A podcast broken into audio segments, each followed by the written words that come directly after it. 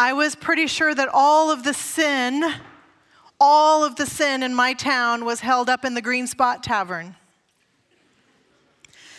The Green Spot Tavern pulsed with the devil's music when we drove by. It had uh, lights that needed to be fixed and gutters that needed to be pushed back up, and it needed a fresh coat of paint. When we would drive by a family of six in the car, no one said a word. On the weekends, the cars would crowd and spill out into the streets at the Green Spot Tavern. I was pretty sure no one inside there had ever been in church. And I could hear the little lyric in my mind I don't know what would come to you, but for me it was, Oh, be careful, little feet. There's a father up above, and he's what? Looking down in love. So be careful, little feet, where you go. Those poor people in the green spot must not have had Sabbath school. That's what I decided. Sinners and tax collectors and pagans and prostitutes, well, the, the solution for this is proximity. Whatever you do, stay away from the green spot. And lucky for me, my house was further out the country road, so this could be solved. As a little girl growing up as a conservative Christian and in my North American context, be ye therefore perfect is a text that I knew. As a little girl who also grew up in the tradition of Ellen White, and if that's a new name for someone here today, Ellen White is a voice in our Seventh day Adventist tradition that's very important to us. As someone who grew up in Ellen White's tradition, these lines from Ellen White were also in my mind. When the character of Christ shall be perfectly reproduced in his people, then he will come to claim them as his own. See, Ellen didn't say all the people have to be perfect, just the Christians, right? It's on us. Be therefore perfect as your Father in heaven is imperfect.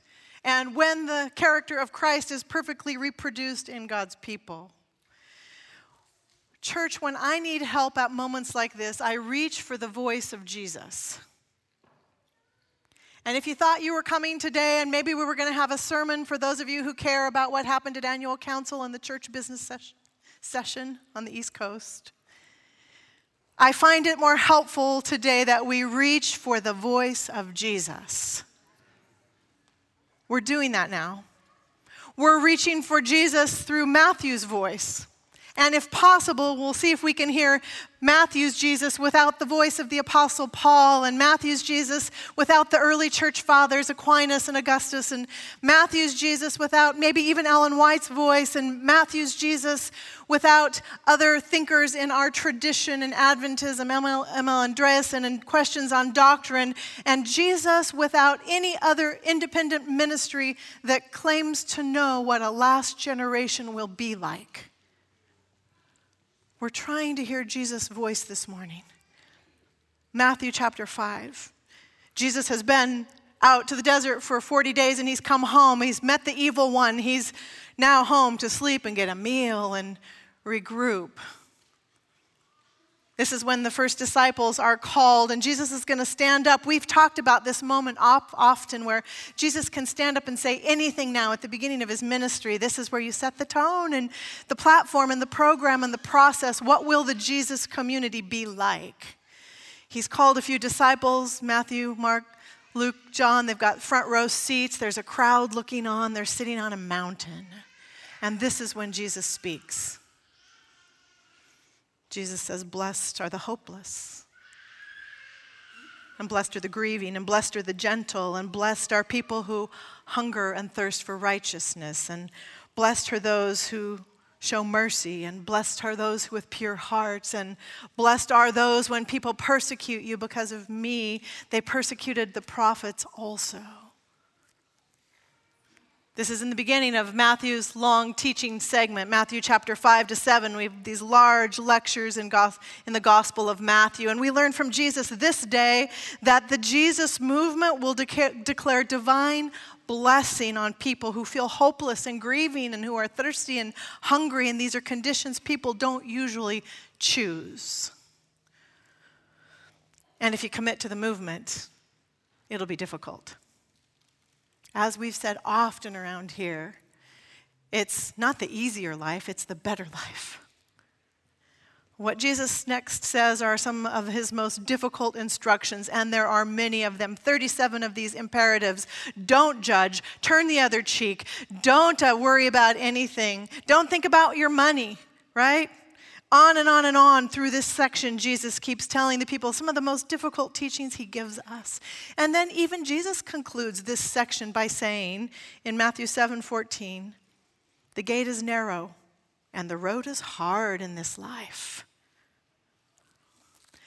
When I chaperoned a group of eighth grade students years ago to the General Conference headquarters, our corporate building on the East Coast, we took a tour and we saw this painting by Elfred Lee. By the way, Elfred Lee is the artist who's done all the artwork in the lower level of our church. You remember that?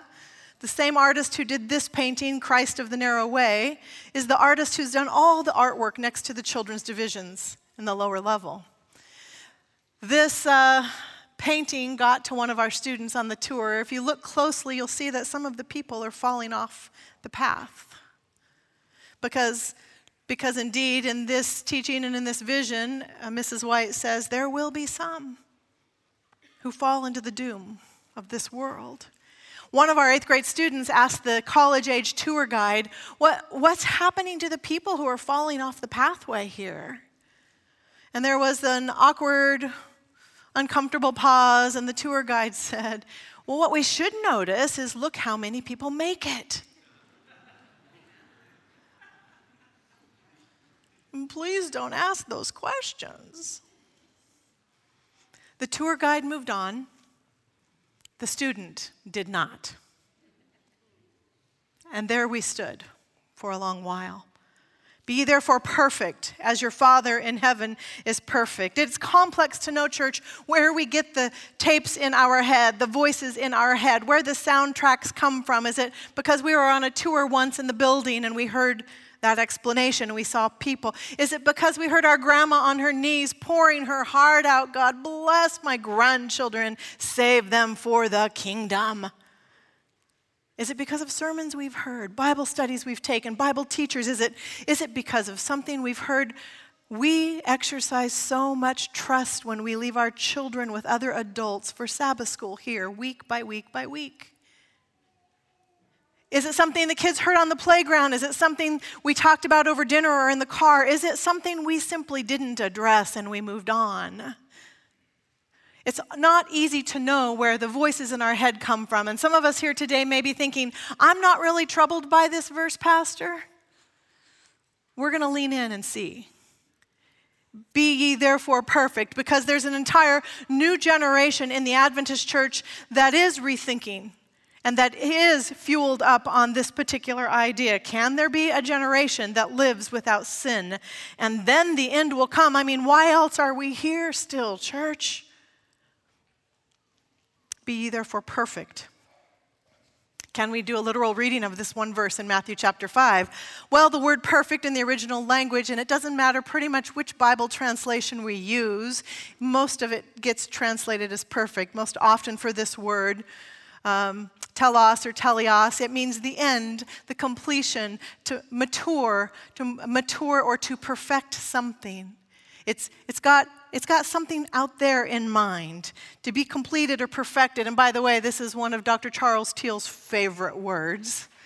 If you're coming this afternoon to the lecture, this was a word we heard often in his classroom. What the word doesn't carry is an ethical perfection of growing to something, some endpoint where we can conquer our humanity. What the word doesn't say is sinlessness or sinless, because in Jesus' first century culture, there's no way the word could have been heard that way. All right, then we turn to the Gospel of Luke. Now roll up your sleeves because this is what we do in Bible study. We, we turn over to the Gospel of Luke because Luke has the same verse. Maybe Luke can help us. Luke's Jesus also has difficult teachings, and Luke's Jesus also has that sermon where they listen to see what the kingdom will be like. And Luke's Jesus also has all those imperatives turn the other cheek and love your enemy and your neighbor, and don't worry about your money. But Luke will not be drawn into this conversation because in the Gospel of Luke we get an entirely different word. Be ye therefore merciful. Oh, you feel better, don't you? I heard you. Oh, thank God we can go to lunch now. It's a completely different word mercy and pity and compassion. Luke reaches for a different word, and we don't always know why the scribes in Scripture do this. We have what we have. All right, Luke doesn't want to be in this conversation, so we turn back to Matthew again. What else can we learn from Matthew, the way Matthew uses this word? He only uses it one other time in Matthew chapter 19 when the rich young man asks, What must I do to be saved? And Jesus says, Well, the commandments. Yeah, I've done all of that. What else? This is when Jesus says in Matthew chapter 19, If you wish to be perfect, that's our word Go sell your possessions and give the money to the poor, and you will have treasure in heaven, and then come follow me. When the young man heard this word, he went away grieving, for he had many possessions. oh, my word, I got to get rid of my stuff. Can I keep one screen or two? When Matthew uses the word again, it's attached to preferential treatment of the poor and trust in God. Do you hear it? Oh, and the teaching is so heavy, the Bible says the man walks away. He can't bear it that day.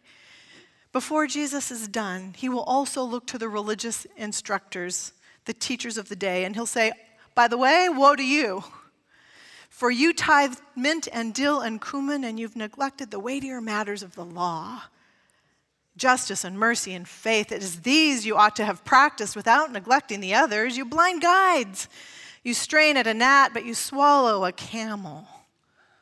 Your commandment keeping hasn't brought you any closer to the divine one.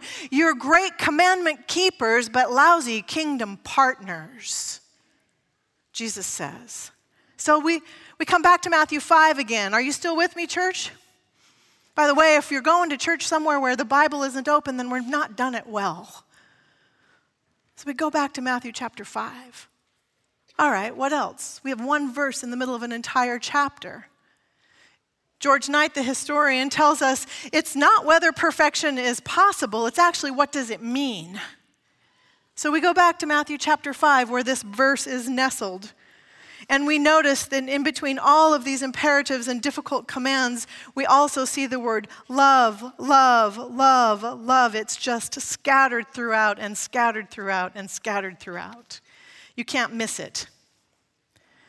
With each choice to exercise love, we are maturing our character. We are growing up our character. We are perfecting our character. With every difficult choice to be in God's world with love towards one another, something's happening in us.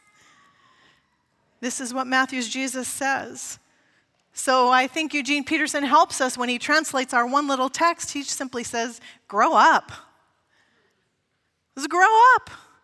Be generous, like God's generous. Live generously and graciously in the world. And this ought to end our conversation. Can we use this text to promote sinless living, that we will overcome our humanity sometime in this life? No, we can't, church. And if time allowed, we could do the same thing with this particular passage from Ellen White. Jesus' instructions are very, very clear here. He gives us all we need to go to our room, not, not because we're in trouble, but to sit still and think about it for a while. What does it look like to live that generously in God's world? What does it look like when I grow and grow and grow to maturity and love? And I simply want to ask how did we get so far off track? Conversations are real in this new generation. And I'm convinced that we don't unhear things we've heard in the past. It's not as simple as telling people, stop thinking it that way. Don't, that you've got it wrong. I, I could preach until Jesus comes, and some of us will, we will struggle with this idea in our minds, we hear a different tape, a different story. There's a soundtrack playing. You remember in July when I shared with you these little soundtracks, these, these uh, files in my, my husband's car where he's programmed in a song to come on? Were you here in July when we talked about this? Great. When you drive my husband's car up to church, it sounds like this. We're going to play it for you one more time. I had no idea until I drove it one day.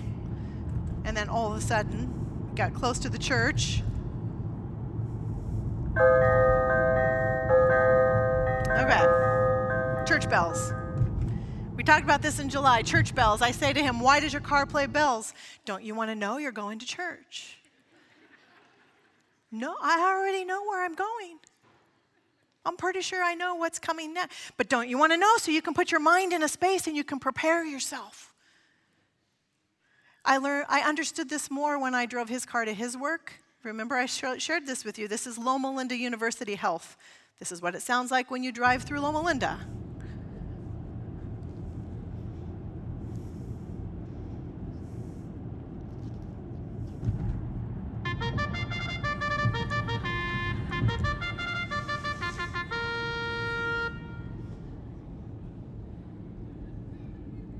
Don't you want to know? You're at work.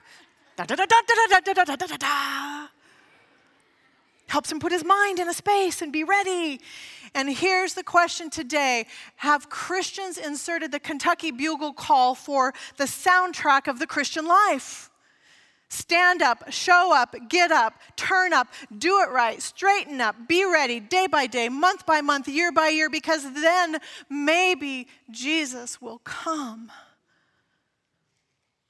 Have we inserted that soundtrack, friends?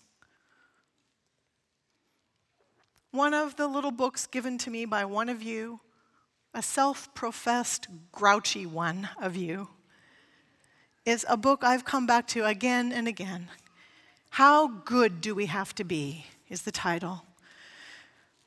Harold Kushner tells us that the reason we have these voices in our head comes from the very beginning of our story. We can tell the story one of two ways, and the beginning of the story matters so deeply.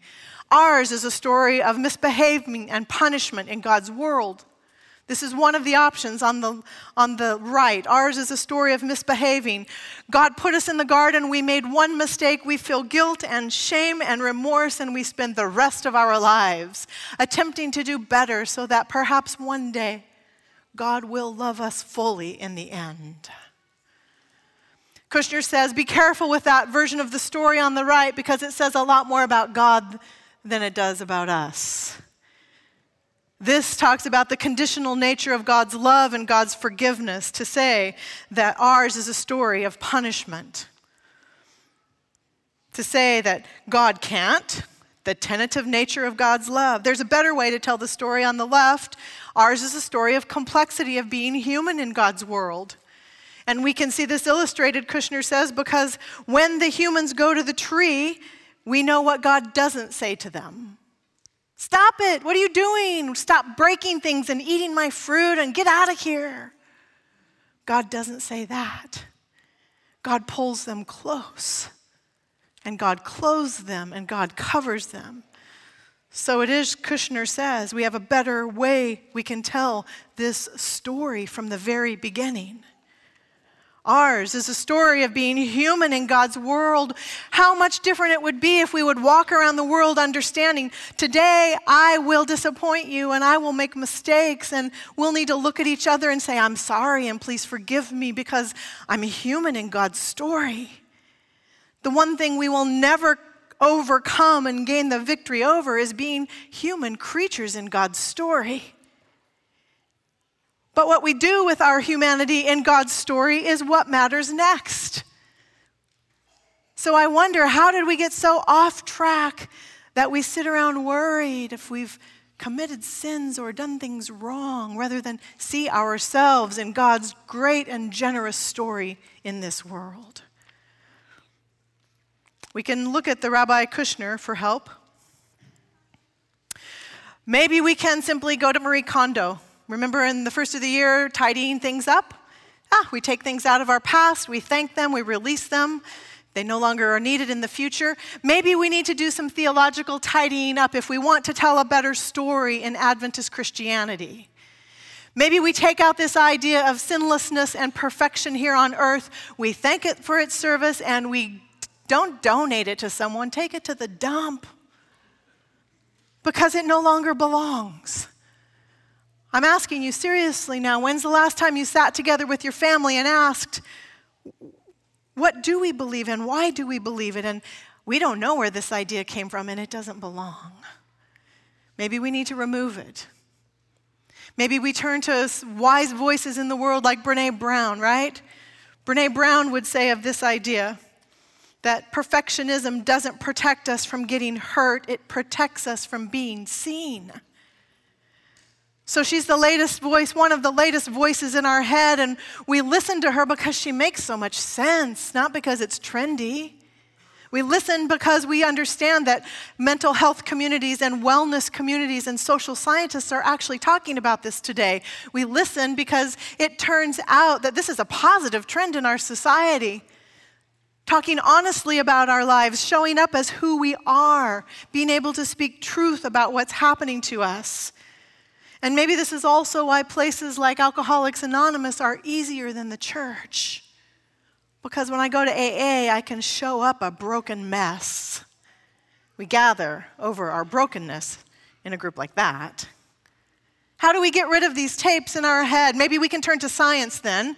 For the two or three scientists in the room, this is a huge and new conversation the last few years. Epigenetics, this idea that our genes inside of our body are influenced by experiences and environments around us.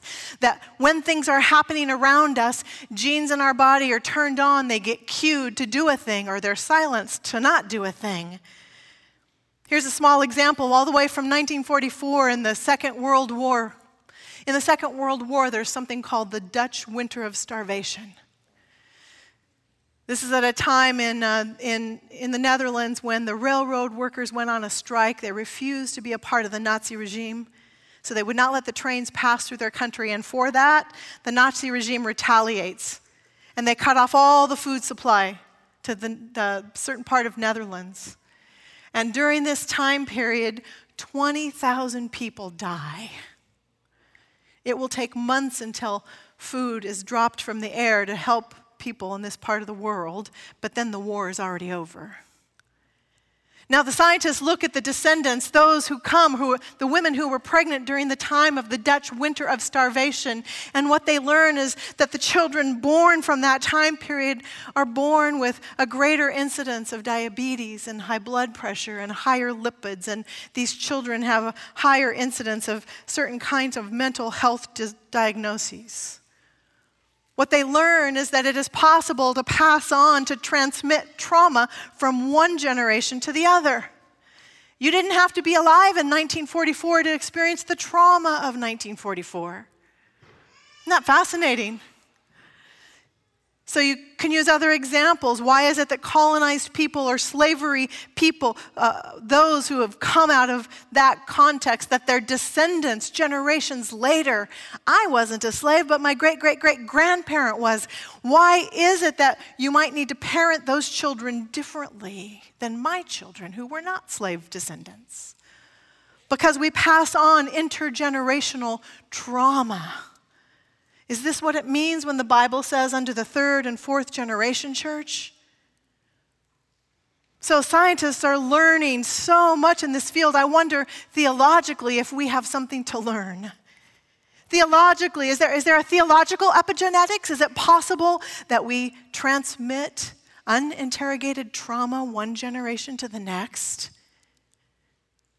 Is it po- possible that not by any real choice of our own or because we intended to do any harm, is it possible that one generation can pass on a trauma that the next generation has to unpack?